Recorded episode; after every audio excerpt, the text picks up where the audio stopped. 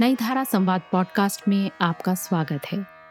ये है सीज़न एक का एपिसोड सात, जो हमारे फेसबुक और यूट्यूब पेज पर 27 दिसंबर 2020 को प्रसारित हुआ था। इस एपिसोड में हमारे मेहमान थे वरिष्ठ लेखक, पत्रकार और संपादक मधुसूदन आनंद। इस पॉडकास्ट में आप सुनेंगे कि मधुसूदन आनंद जी की कविता लेखन में शुरुआत कैसे हुई, पत्रकारिता में उनका आगमन किस तरह हुआ और एक साहित्यकार व संपादक के रूप में पहचान कैसे बनी? सुनिए ये सब खुद मधुसूदन जी की जुबानी। मधुसूदन आनंद जी से बातचीत की हमारी सूत्रधार मनमीत नारंग ने। आइए सुनते हैं मधुसूदन आनंद जी से मनमीत नारंग की ये खास बातचीत।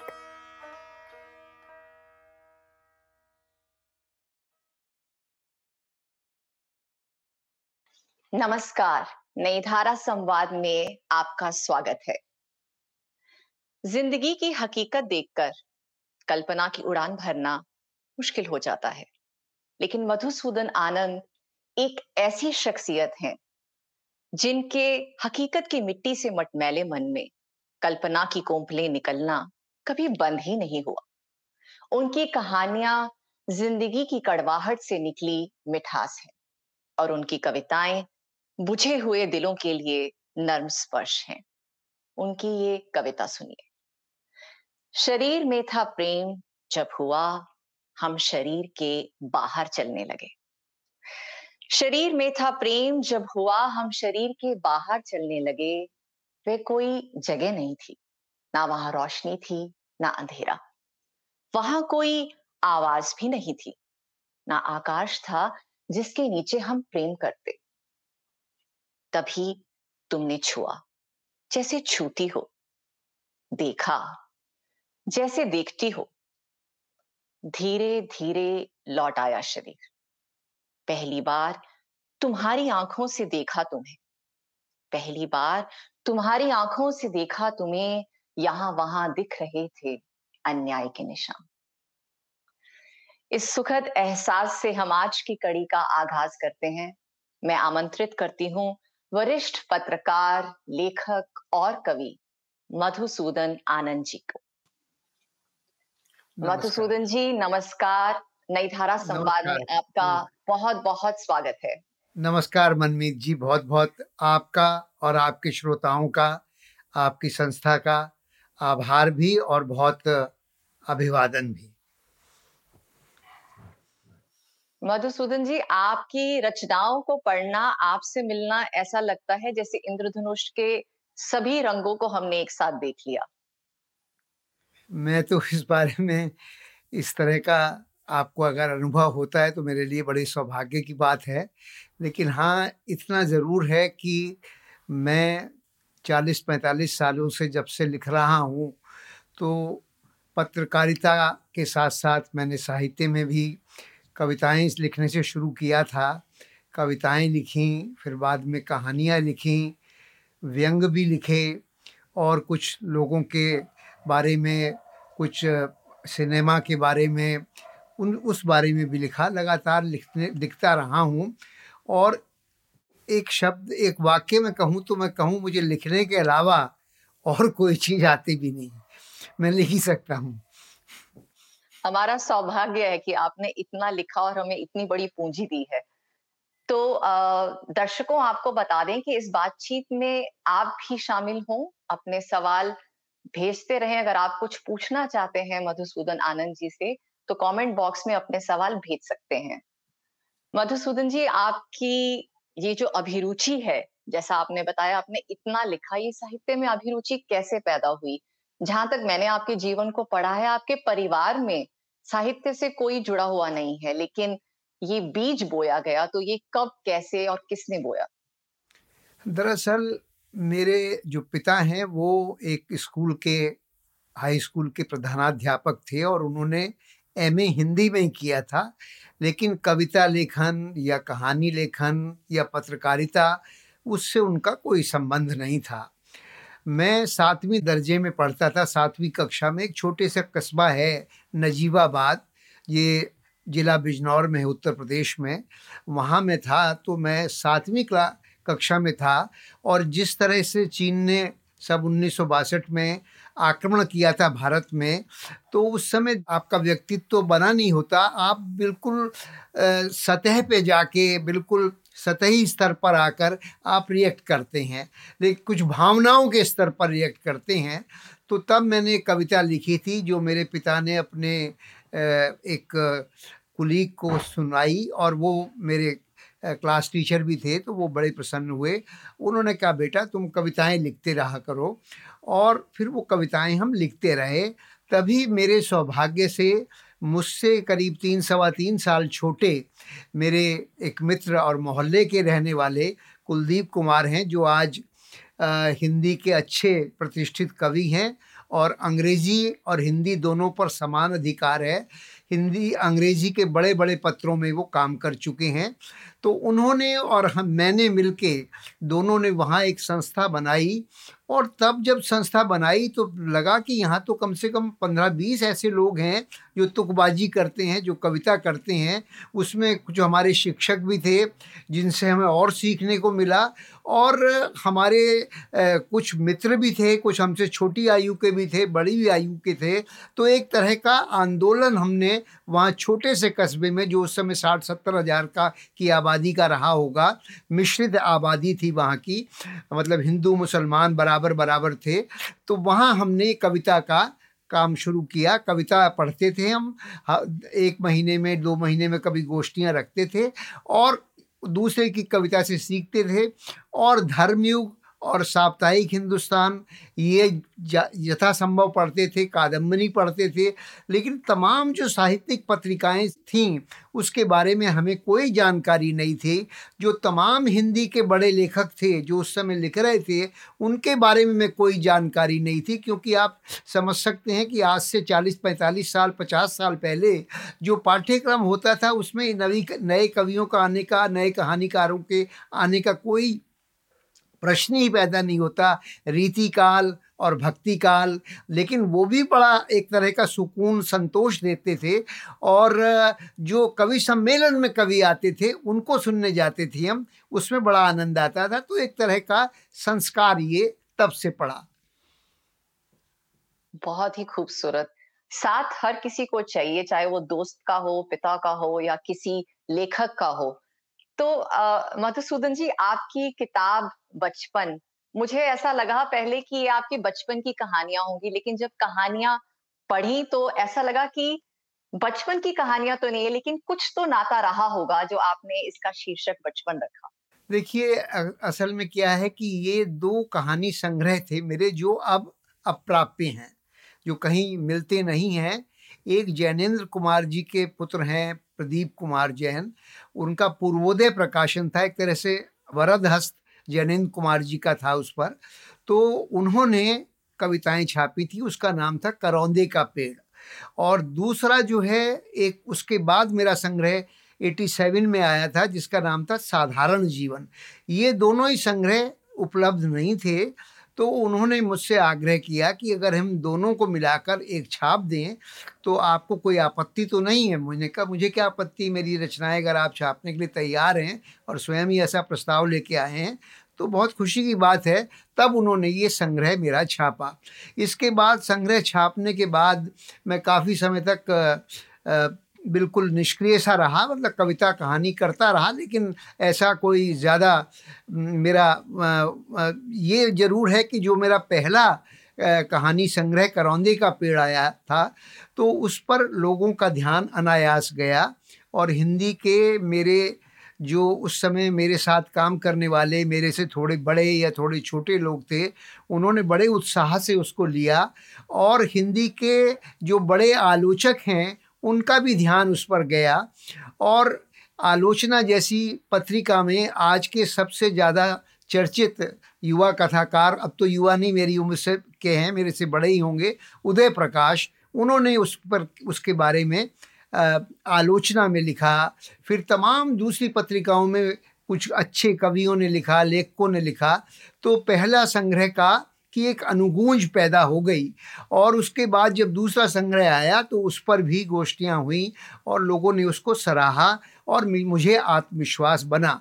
लेकिन मैं पत, कविता के करने के कारण ही मुझमें ये आत्मविश्वास बना कि मैं पत्रकारिता भी कर सकता हूँ। मतलब कोई व्यक्ति पत्रकारिता में आता है तो आज तो कम से कम उसको कंप्यूटर की और तमाम तरह की ट्रेनिंग की ज़रूरत होती है।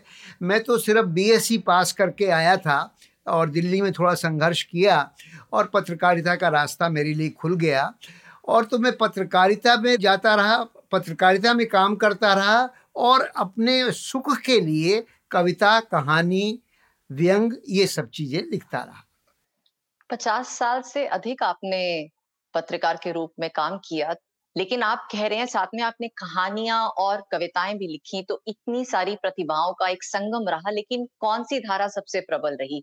मूल रूप से आप कौन सी विधा के साथ अपना नजदीकी आप पाते हैं? किसके नज़दीक हैं आप? देखिए, अगर मैं कहूँ तो मेरे मन में तो ये था कि मैं कविता के ज़रिए ही मुझे सब कुछ मिला था। मतलब दूसरी विधाएँ कविता के ज़रिए ही वो जो कविता से आत्मविश्वास पैदा हुआ था, उसी से मैं पत्रकारिता में गया और उसी से मैंने कहानी लिखी। कहानी तो बड़ी मतलब मेरी उम्र उस समय सत्ताईस अट्ठाईस साल की थी जब मैंने कहानी लिखनी शुरू की। दो तीन कहानी पत्रिकाओं में छपी इससे पहले, लेकिन उनका कोई मतलब उस तरह से नहीं था। तो मुझे पसंद तो ये था कि मैं कवि कवि के रूप में अपने आप को प्रस्तुत करूँ और मुझे लोग पहचाने, लेकिन मेरे साथ कहिए विधि का ये न्याय है या क्या है? मैं तो न्याय ही कहूँगा कि मुझे कहानीकार के रूप में ज़्यादा मेरी शिनाख्त की गई और पत्रकार के रूप में मुझे ज़्यादा पहचाना गया। और कवि के रूप में कवि है ये ये तो ज़रूर है क्योंकि मेरा कविता संग्रह भी 94 में आ गया था। पृथ्वी से करें फरमाइश। और तब भी सब पूरा संग्रह तो नहीं, उसकी समीक्षाएँ भी छपी थी, लेकिन कुछ आलोचकों ने जिन पर मुझे बहुत ही विश्वास था, जैसे विष्णु खरे हैं, एक मेरे बहुत अच्छे मित्र हैं, विष्णु नागर, वो हैं, और कुलदीप कुमार जिनके बारे में मैंने शुरू में बात की, ये हैं प्रयाग शुक्ल हैं अपने कथा, इसके कला समीक्षक रहे हैं और हमारे कुलीग भी रहे हैं, हमसे उम्र में बड़े हैं और कथा, कहानी और कविता और कला लेखन, नाट्य लेखन और पत्रकारिता ये सब करते रहे उन्होंने बड़ा पसंद किया था। तो चाहता तो मैं था कि कवि के रूप में पहचाना जाऊँ, लेकिन मुझे मान्यता मिली कविता की बजाय कहानी के रूप में। तो अब मैं अपने आप को चाहे कहता कुछ भी कहूँ लेकिन लोग मुझे पत्रकार और कथाकार के रूप में ज़्यादा पहचानते हैं। लेकिन मधुसूदन जी मुझे आपकी कविताएँ बेहद पसंद आई। आपकी आप एक कविता दर्शकों को पढ़कर सुनाए मैं मान नहीं सकती कि कोई आपको कवि के रूप में नहीं देख सकता। नहीं मैं ये नहीं कह रहा कि कवि के रूप में नहीं देख रहा कवि के रूप में देखते हैं लोग लेकिन ये है कि कविता से ज़्यादा मुझे जो पहचाना जाता है वो कहानीकार के रूप में ज़्यादा पहचाना जाता है। जो कविता आपने पढ़ी थी, उसी, उस सीरीज़ की चार कविताएँ थी, उसमें चौथी कविता मैं पढ़ता हूँ। इसका जो शीर्षक है इन कविताओं का, वो है चार प्रेम कविताएँ। और उसमें ये चौथी कविता है जो मैं पढ़ रहा हूँ। यह जो तुम्हारे, हमारे बीच हुआ और जो हो रहा है और जो होता रहेगा, उसे कभी भूल कर भी मत कहना प्रेम। यह महाविस्फोट के कोई तेरह अरब सत्तर करोड़ साल बाद मलबे के दो छोटे छोटे टुकड़ों का आपसी आकर्षण है, जिसके लिए सारा यूनिवर्स, तमाम आकाश गंगाएँ और सौरमंडल और तारे कम पड़ गए। सिर्फ़ पृथ्वी ही बनी वह जगह जो खुद तमाम खिंचावों और बलों के बावजूद हमारे लिए एक रस्सी की तरह तन गई। पृथ्वी ने ही किया हमारा कायांतरण। एक तरफ़ से तुम, दूसरी तरफ़ से मैं रस्सी पर चढ़ गए। आधी दूरी तक तुम, आधी दूरी तक मैं इस रस्सी पर चल कर आते हैं। न तुम मेरे बीच से निकल पाती हो और न मैं। दोनों एक दूसरे को छूकर वापस लौट आते हैं, सिरों पर और फिर चल पड़ते हैं। यह सिर्फ़ एक यात्रा है। यह सिर्फ़ एक यात्रा है, आधी, अधूरी प्रेम होता तो मैं तुम में मिल जाता या तुम मुझमें। और इस तरह कोई तो एक सिरे से दूसरे सिरे तक पहुँच जाता। तो ये थी वो चार कविताओं में से एक कविता जो मैंने आपके लिए और अपने श्रोताओं के लिए पढ़ी। बेहद खूबसूरत है ये। इसमें जो इश्क और रूहानियत का मिश्रण है वो बेमिसाल है। मधुसूदन जी, आपने जैसा कि बताया कि आप इतने वर्ष पत्रकारिता करते रहे, लेकिन साहित्य लेखन और पत्रकारिता में बहुत ही अंतर है। लेकिन पत्रकार होने के नाते आपने बहुत सारे अनुभव भी बटोरे जगह जगह ट्रैवल किया आपने, कश्मीर, पंजाब, जर्मनी, विस्तार रूप से वहाँ के हालातों के बारे में लिखा। अलग अलग लोगों से मिले होंगे आप तो पत्रकार होने के नाते आपके अंदर जो कहानीकार छुपा हुआ था, उसे तराशने में उसने कितना साथ दिया? देखिए, पत्रकार का भी काम और कवि या कथाकार या उपन्यासकार का भी काम एक तरह से देखना है। आपको देखना आना चाहिए। क्या कारण है कि एक ही कविता के आज ये स्थापित हो चुका है? बहुत भली भांति आज नहीं मतलब कई वर्ष पहले, दशकों पहले ये स्थापित हो चुका है कि कविता का एक पाठ जब कुछ संप्रेषित करता है तो वो कुछ दूसरी चीज़ें संप्रेषित करता है और दूसरा पाठ कुछ दूसरी चीज़ें संप्रेषित करता है। यानी वही शब्द हैं, वही वाक्य हैं, वही लिखने वाला कवि है, लेकिन उसमें ढूँढने वाले उसके दूसरे तरह के अनुभव जो उनके अपने को समझ में आए, ऐसे अनुभव उनमें से ढूंढ लेते हैं। तो ये देखना जो है, ये मुझे पत्रकारिता की बदौलत मिला। ये, अब ये बात संभव नहीं रह गई कि आप अपने एकांत कमरे में बैठकर और कविता की साधना करें और कविता आपके प्रस्फुटित होती रहे। और वैसे ही धारणा भी गलत है, क्योंकि तुलसीदास जी ने भी जब रामचरित मानस लिखी तो वो सत्तर साल से अधिक उम्र के थे। आप देखिए उससे पहले के कितने अनुभव उनके साथ रहे होंगे। और बचपन में शुरू में लिखते रहते हैं, लेकिन जीवन से जो कुछ हम सीखते हैं, वो हमारा, हमारी कलाओं में आता है। हमारे अपने जो फ्रेम ऑफ़ रेफरेंस है, हमारा जो अपना दिमाग है, जो चौकटा है, जो, जिसमें तमाम तरह के संस्कार, हमारी अपनी संस्कृति, हमारा अपना इतिहास हमारा आज का जो जानकारी है, उस जानकारी का प्रभाव, उन सबसे मिलकर उस देखी हुई चीज़ को हम रचते हैं। यानी कि उस देखी हुई चीज़ को वैसा का वैसा नहीं उतारते, बल्कि काफ़ी मथने के बाद, काफ़ी आलोड़ित होने के बाद, काफ़ी उसको मथे जाने के बाद उसमें से वो मक्खन सा निकलता है। और वो जन, मैं तो ही इस मामले में अपने को क्षुद्र कहूँगा, बहुत छोटा राइटर कहूँगा, लेकिन बड़े बड़े लेखकों ने ऐसा थोड़ी है, उन्होंने इतने जीवन अनुभव किए हैं, इतना पढ़ा है, इतना लिखा है, और उस लिखे, पढ़े, देखे, इन सब के बाद जो उनका दिमाग बनता है, और वहाँ कल्पना भी काम करती है, उसके बाद उनकी चीज़ें सामने आती हैं, चाहे वो गद्य हो या पद्य हो या नाटक हो। तो तमाम तरह की जो चीज़ें हैं, देखने से संभव होती हैं। पत्रकारिता ने देखना सिखाया, देखने के बाद उसको वैसा का वैसा लिखना सिखाया, क्योंकि पत्रकारिता में हम ये नहीं कर सकते कि उसको उसको एक खास कोण से दिखा दें, वो तो सही है, लेकिन ऐसा कोण भी ना दिखा दें कि जो उसमें है ही नहीं हो, जो दिखे प्रत्यक्ष रूप से। जबकि उसी की अगर हमें कहानी लिखनी होगी तो उसमें बहुत सारी चीज़ें जो मेरा एपरेटस है उस एपरेटस के साथ जो वो, वो क्रिया करता है जो जो ज्ञान है उसके बाद जो संवेदना निकलती है वो उसके बाद वो कविता कहानी वो आती है। जबकि पत्रकारिता में वो वैसा का वैसा आता है लेकिन हमें अपने देश की राजनीति को समझते हुए, समाज को समझते हुए, उस यथार्थ को एक सही परिप्रेक्ष्य में देना पड़ता है। जैसे क्या कारण है कि यही यथार्थ था कुछ समय पहले तक भी भारत का, जो सही अखबार के माध्यमों में टेलीविज़न के माध्यमों में दिखाया जाता था।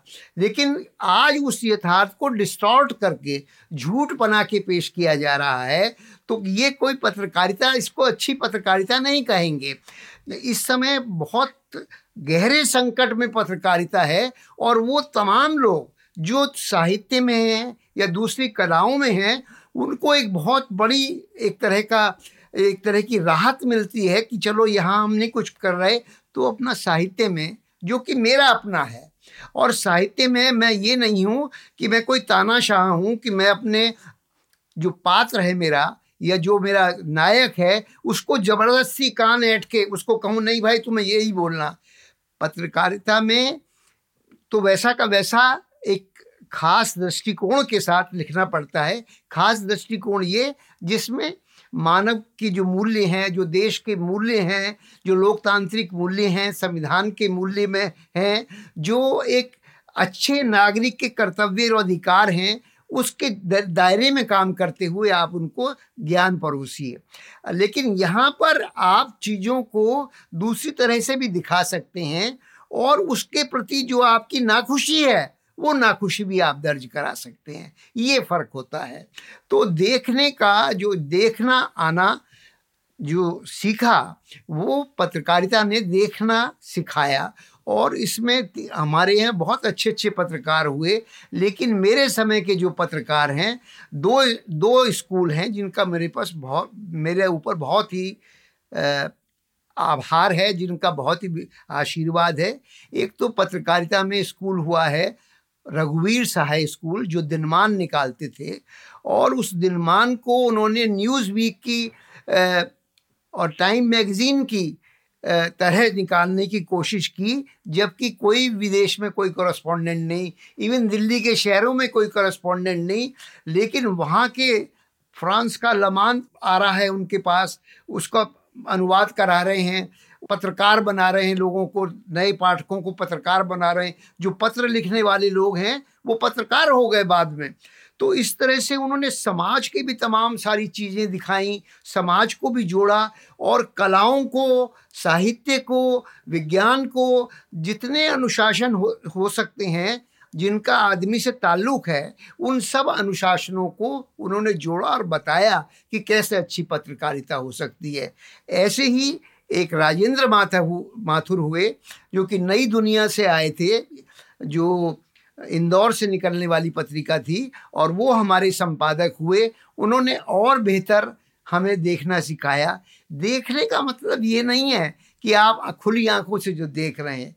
देखने का मतलब है कि आपके पास जो आपका जो आपका उपकरण है, मस्तिष्क नामक जो उपकरण है, वो कैसे चीज़ों को ग्राह्य करता है?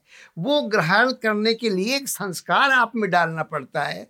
तो उन्होंने बिना किसी हमें शिष्य बनाए या हमने उन्हें गुरु बनाए, उन्होंने अपने लेखन से हमें सिखाया कि देखो, ये राजनीतिक लेखन होता है और मैं समझता हूँ कि हिंदी में कम से कम ऐसे लेखक, ऐसे पत्रकार लेखक और जिनकी भाषा, शैली और जिनके रूपक आज भी याद किए जाते हैं, ऐसे पत्रकार होना मुश्किल है। आज तो ये प्रजाति ही विलुप्त होती जा रही है। और दूसरी तरह के जोशीले पत्र आ रहे हैं, पत्रकार आ रहे हैं, हमारे समय में भी हैं, इस समय भी हैं, जो सरकार के कार्यक्रमों के, उसकी नीतियों के, सरकार के, उनके, उनसे उनसे तरह का उनके सामने विरोध करते हैं।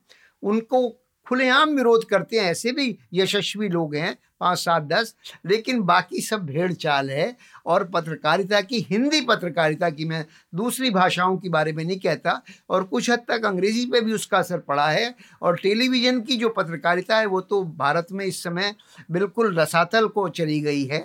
तो वो जो पत्रकारिता के जो मूल्य थे, जो पत्रकारिता के मूल्य, जैसे पत्रकारिता के मूल्य भी वही थे जो एक नागरिक के मूल्य थे कि जो आज़ादी के जो मूल्य हैं, उन आज़ादी के मूल्यों की रक्षा करना आज़ादी के बाद के पत्रकारों ने सिखाया। और उस मूल्यों का आगे किस तरह से विस्तार किया दूसरे पत्रकारों ने, ये इसके दो तीन उदाहरण हैं। इसी के साथ डॉक्टर धर्मवीर भारती और मनोहर श्याम जोशी, जो एक धर्मी को निकालते थे, एक साप्ताहिक हिंदुस्तान निकालते थे। इन लोगों का बहुत बड़ा योगदान है। पारिवारिक पत्रिकाएँ निकालते थे। अच्छी चीज़ें, अच्छे संस्कार, पारिवारिक संस्कार, साहित्यिक संस्कार, अच्छे संस्कार, देश प्रेम सब बताते थे। अब देश प्रेम का मतलब लोगों ने लगा लिया भारत के नक्शे से या भारत माता के चित्र और उस झंडा लिए हुए। वो नहीं है। भारत का मतलब भारत के लोग, तमाम लोग, जो 135 करोड़ लोग हैं, वो भारत है। ये चीज़ें जो सिखाई हैं, ये पुराने पत्रकारों ने हमें सिखाई हैं और नए पत्रकारों तक आके वो धारा जो है सूखती जा रही है। कौन इसको संभाल कर रखेगा? टेक्नोलॉजी के कारण ज्ञान तो एकदम तुरंत आप तक पहुँच जाएगी, जानकारी तुरंत पहुँच जाएगी। आप पाँच पाँच मिनट में ब्रेकिंग न्यूज़ आ रही है आपके पास। लेकिन वो जो एक, जो मनुष्य जो बनाना बनाने का काम था, एक अच्छा मनुष्य बनाने का जो काम किया था, जो कभी सोवियत संघ ने कहा था कि हम जो क्रांति के बाद एक नया मनुष्य बनाएँगे, उनसे तो नहीं बना, हमसे भी नहीं बना।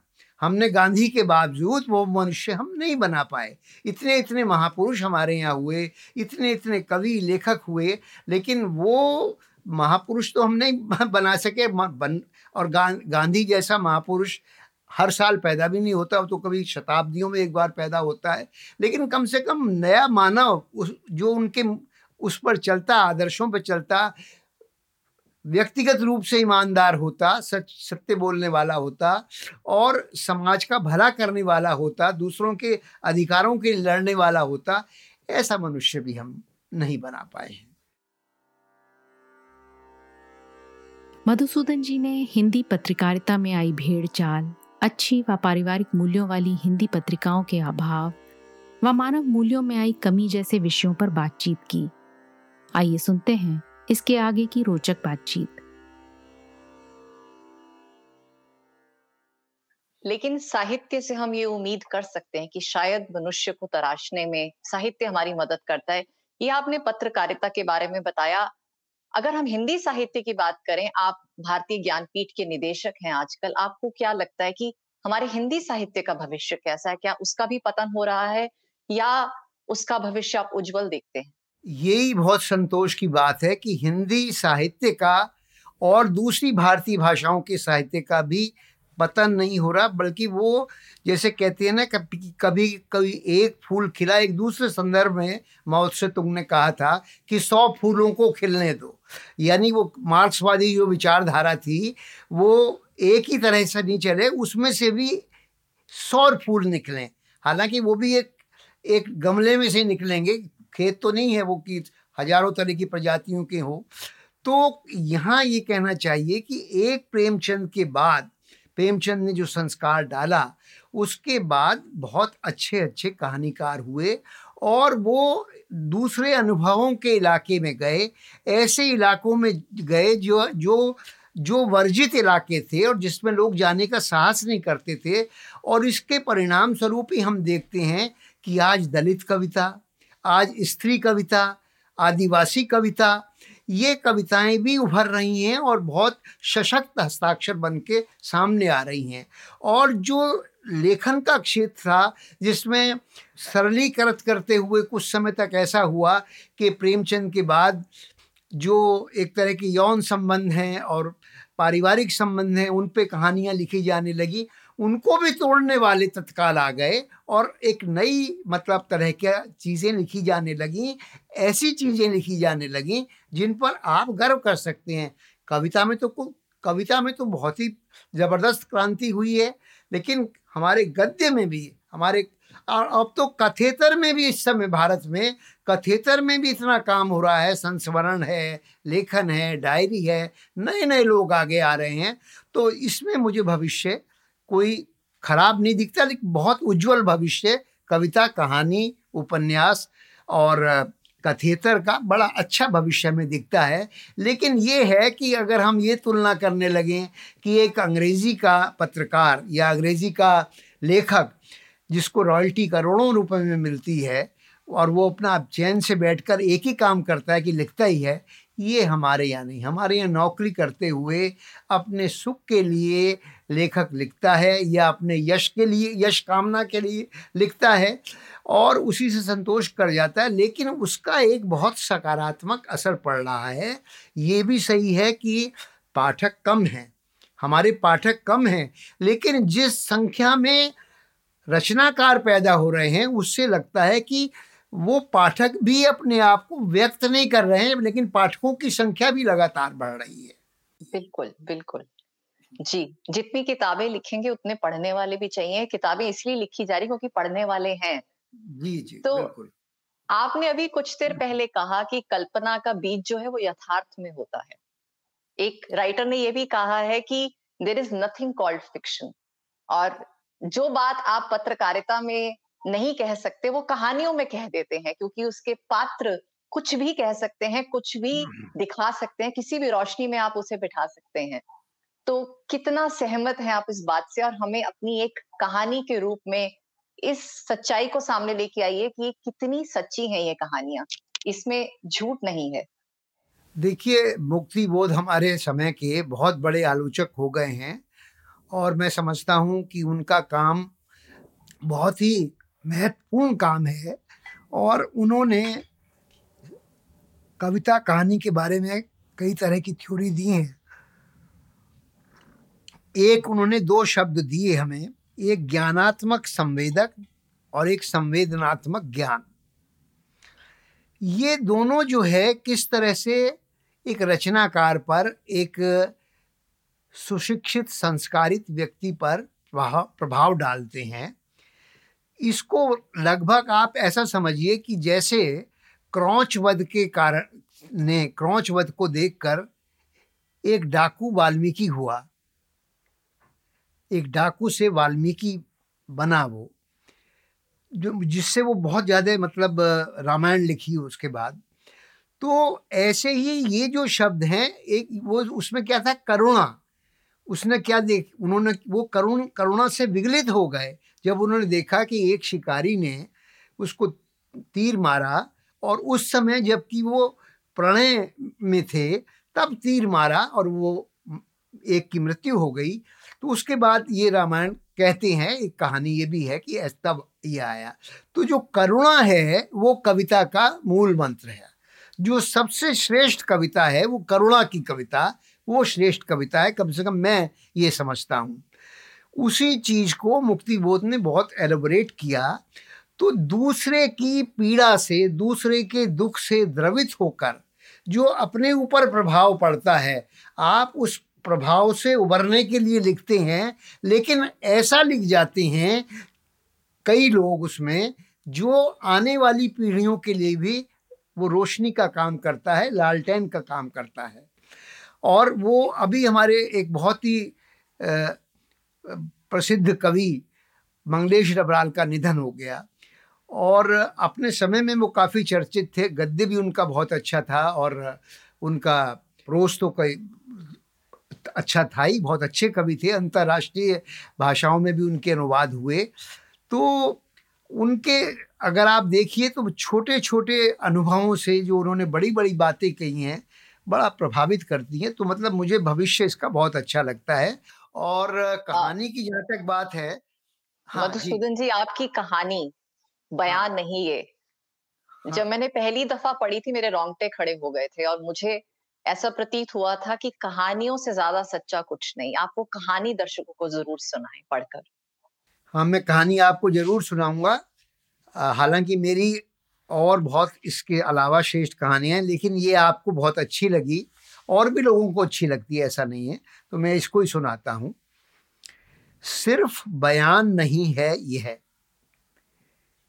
मैंने कहा ना, हुजूर, अगर मुझे ये मालूम होता कि मैं शादी के बाद इतना बदल जाऊँगा तो मैं कभी शादी ना करता। मैं मानता हूँ कि मैंने अपनी पत्नी की हत्या की है। यह जो बाहर से आत्महत्या का मामला लगता है असल में वैसा नहीं है। मेरी पत्नी जिस रस्सी का फंदा डालकर पंखे से झूल गई, वह वो रस्सी थी जो अपनी कल्पनाओं में मुझसे तमाम छोटी बड़ी मगर जायज़ अपेक्षाएँ करते हुए उसने बुनी थी। अब ये पूरी ना हुई तो वह धीरे धीरे मरने लगी। दिन ब दिन उसको मरते मैंने देखा है अचानक एक दिन उसने एक झटके के साथ मरना चाहा होगा, क्योंकि रोज रोज का मरना मुश्किल और तकलीफ़ दे होता है। एक झटके के साथ मरने से दुख तकलीफें मिट जाती हैं, इसलिए मेरी पत्नी एक झटके के साथ मर गई। मरने से ठीक एक रोज पहले, जब वह आखिरी बार मरने से पहले मरी थी, मैं बदस्तूर लेट लौटा था। पत्नी ने घृणा से घूरने की कोशिश की। पत्नी समझती थी कि मैं जाता हूँ। इसलिए देर रात गए लौटता हूँ। मैंने मुस्कुराने की कोशिश की। पत्नी ने घूरने की। मगर दोनों की कोशिशें बेकार हो रही थीं। यह जानकर दोनों ने कोशिशें छोड़ दी और हम आहिस्ता आहिस्ता खाना खाने लगे। आज भी देर हो गई। उसने कहा हम्म मैं बोला, थोड़ी सब्ज़ी लो। उसने कहा हम्म नहीं, मैंने कहा, आज भी देर हो गई। उसने कहा हाँ काम था, मैंने कहा ग्यारह ग्यारह बजे तक कौन सा काम करते हो?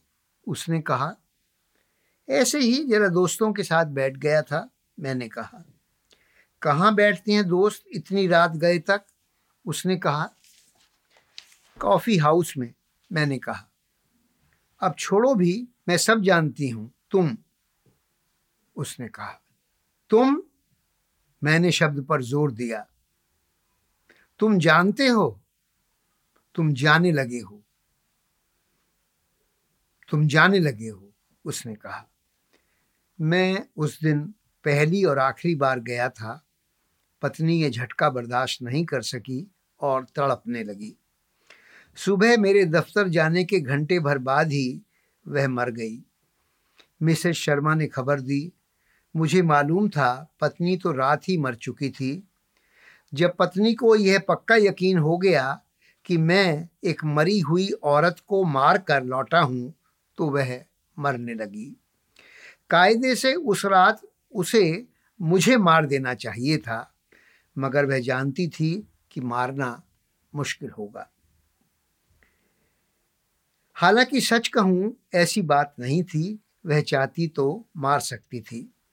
घृणा की कोशिश से मैं मरने सा लगा था, पर उसने खुद को मारना बेहतर समझा। वह रोज रोज के मरने की बनस्पत एक बार मरकर तर जाना चाहती थी। वह डर गई कि मैं उसके लिए एक भयानक मौत चुन चुका हूँ। मैंने उसे डरा डरा कर मार दिया।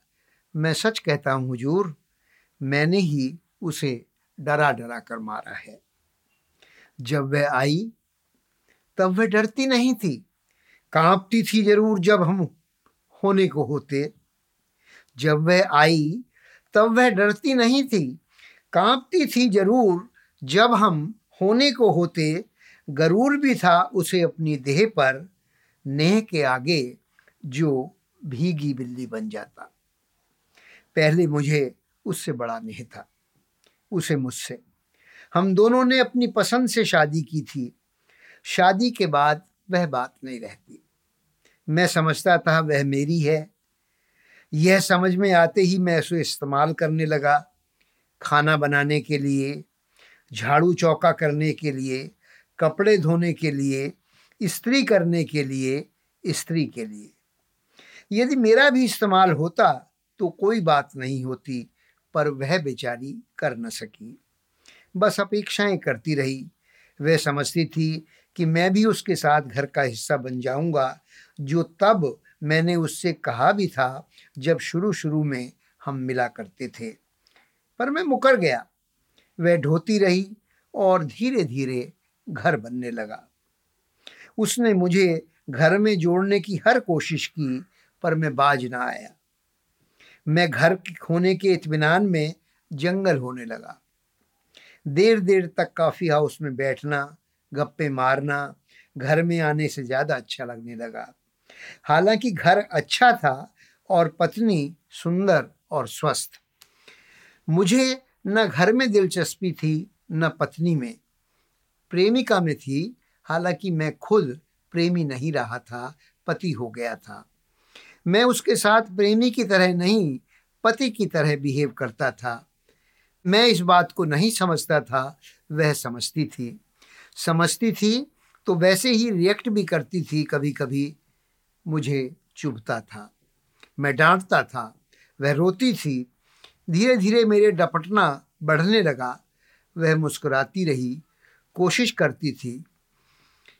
मैं चाहता था कि वे पहले की तरह दिल से मुस्कुराए पर वह ऐसा न कर पाती। एन मौके पर उसे याद आ जाता कि गैस पर सब्ज़ी धरी है या कि बालकनी में कपड़े सूख गए हैं। मेरी पत्नी पढ़ी लिखी थी। कच्ची उम्र में उसने शादी नहीं की थी। शादी करने से पहले वह जानती थी कि शादी क्या होती है। उसने सोचा था कि शादी के बाद भी मैं उसी तरह चाहता रहूँगा और भी ज़्यादा जैसा कि मैंने शुरू में सोचा भी था। शुरू शुरू में ऐसा रहा बर्बाद में चीज़ें बदलने लगीं, क्योंकि हम दोनों एक दूसरे को आसानी से सुलभ थे शादी से पहले हमारी ज़िंदगी अलग अलग थी। शादी के बाद वे आपस में गड्ढमड हो गईं। दूसरी शादियों की तरह यदि वे आपस में विलीन हो जाती तो बेहतर होता और गाड़ी चलती रहती। मगर ऐसा ना हुआ। कुछ आर्थिक वजहों ने भी इसमें रोल अदा किया।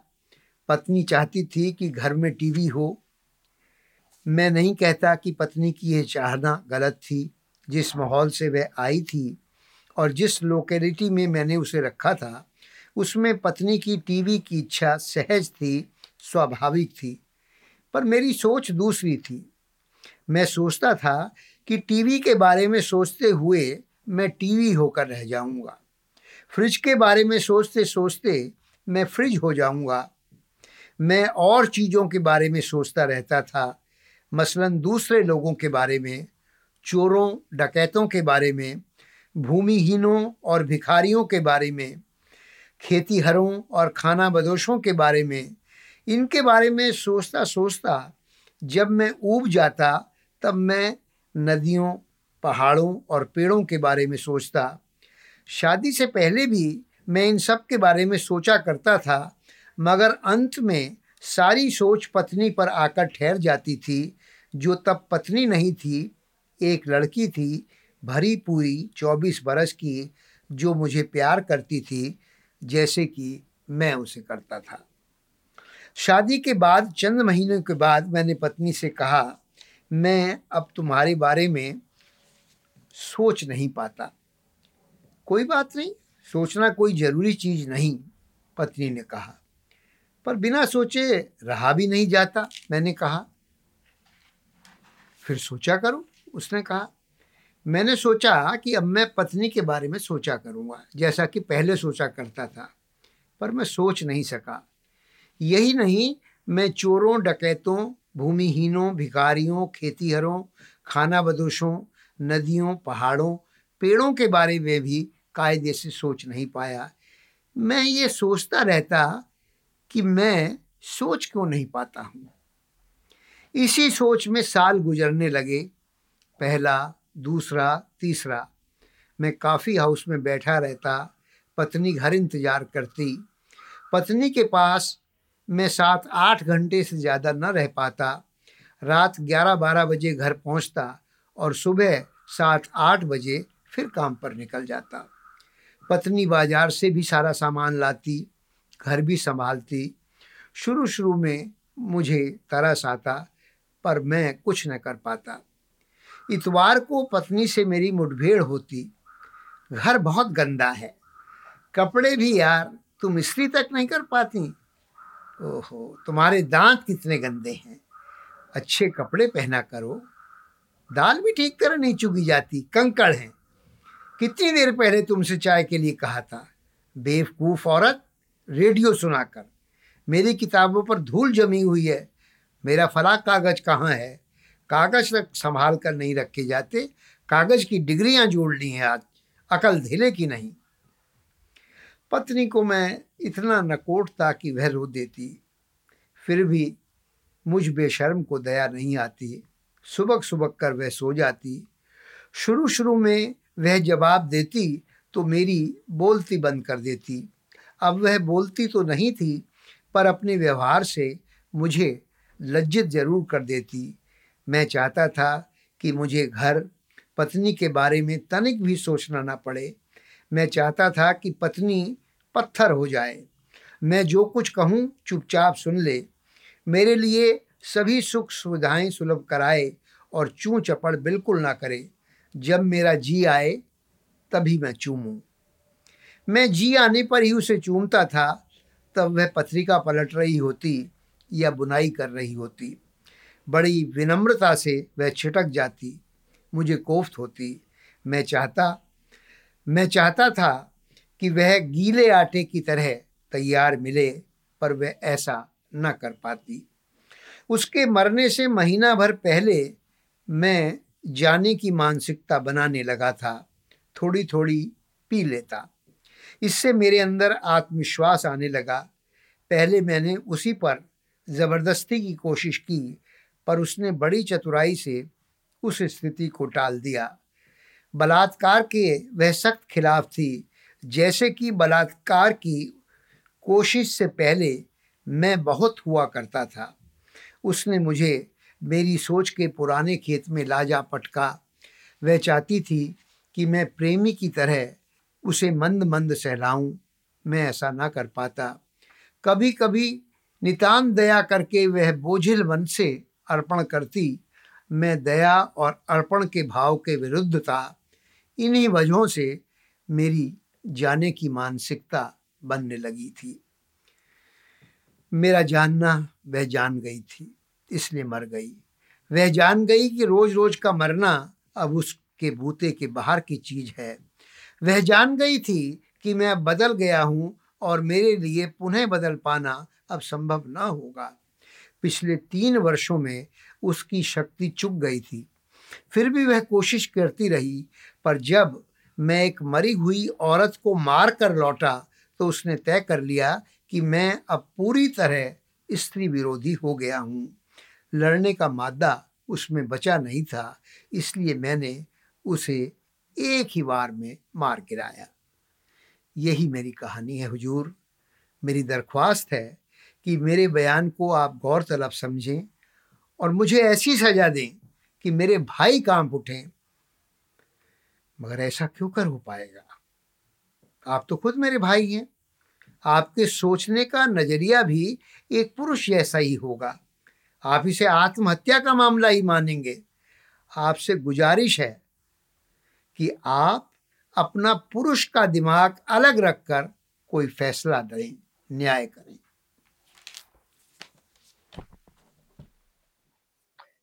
झिझोड़ के रख देती है आपकी ये कहानी और कहानी तो ये है ही नहीं, ये तो एक कड़वा सच है हमारे देश की औरतों का। सब गुजरती हैं इस मौत से। फ़र्क सिर्फ़ ये है कि आँखों में आँखें डालकर हम इस सच्चाई को देखते नहीं कहते नहीं आपने जो कह दिया इस कहानी में। मधुसूदन जी आप एक कहानी में क्या ढूंढते हैं? आप भारतीय ज्ञानपीठ के निदेशक हैं। आप किन बिंदुओं पर रचना देखिए रचना कोई ये है सबसे बड़ी शर्त तो रचना की मैं मानता हूँ कि जो भी रचना मुझसे अपने को पढ़वा ले। कोई भी रचना होती है आप उसे पढ़ना शुरू करें। और उसे अंत तक पढ़ जाएँ एक सांस में। तो वो रचना तो मतलब छपने लायक है ही इसका मतलब इतनी रोचक है। इतनी अच्छे तरह से उन्होंने अपने अनुभव को संप्रेषित किया है कि वो आपको आपसे, आप उसको पढ़ पढ़ चुके हैं, पढ़ ली है आपने। लेकिन आपको ये भी देखना पड़ता है, यार इस इसका इस कहानी को, इसी तरह की कहानी को मैंने पहले भी छापा था। अब मैं अगर ये कहानी छापता हूँ तो इसमें क्या, उस कहानी में और इस कहानी में क्या फ़र्क है? क्या इसने कोई नया अनुभव दिया है? कोई नया सत्य खोजा है? कोई नई बात कही है? कोई इसने भाषा में ऐसा चमत्कार किया है, शैली में ऐसा चमत्कार किया है, जिसकी वजह से मैं इसको पढ़ गया हूँ? इन बिंदुओं पर मैं सोचता हूँ। लेकिन बुनियादी मेरी शर्त है कि जो भी कहानी किसी आम मुझे ही नहीं, किसी आम पाठक को भी जो अपने आप पढ़, को पढ़वा ले वो छपने योग्य होती है। हम कभी ये कोशिश नहीं करते कि हमने भारतीय ज्ञानपीठ में हैं तो ठीक है, स्तरीय साहित्य छापते हैं, लेकिन हमने कोई समाज में क्रांति करने का या समाज को बदलने का ये हमारा दायित्व है। इसमें हम एक गैर व्यावसायिक संस्था होते भी उसके सरोकार तो व्यावसायिक ही हैं, इसलिए अच्छा साहित्य जो परिवार के साथ पढ़ा जा सके ऐसा साहित्य हम छापते हैं ऐसा पत्रिका में भी कहानी कविताएँ छापते हैं। लेकिन ये नहीं है कि जो कुछ श्रेष्ठ लिखा जा रहा है वही हमारे यहाँ छप रहा है।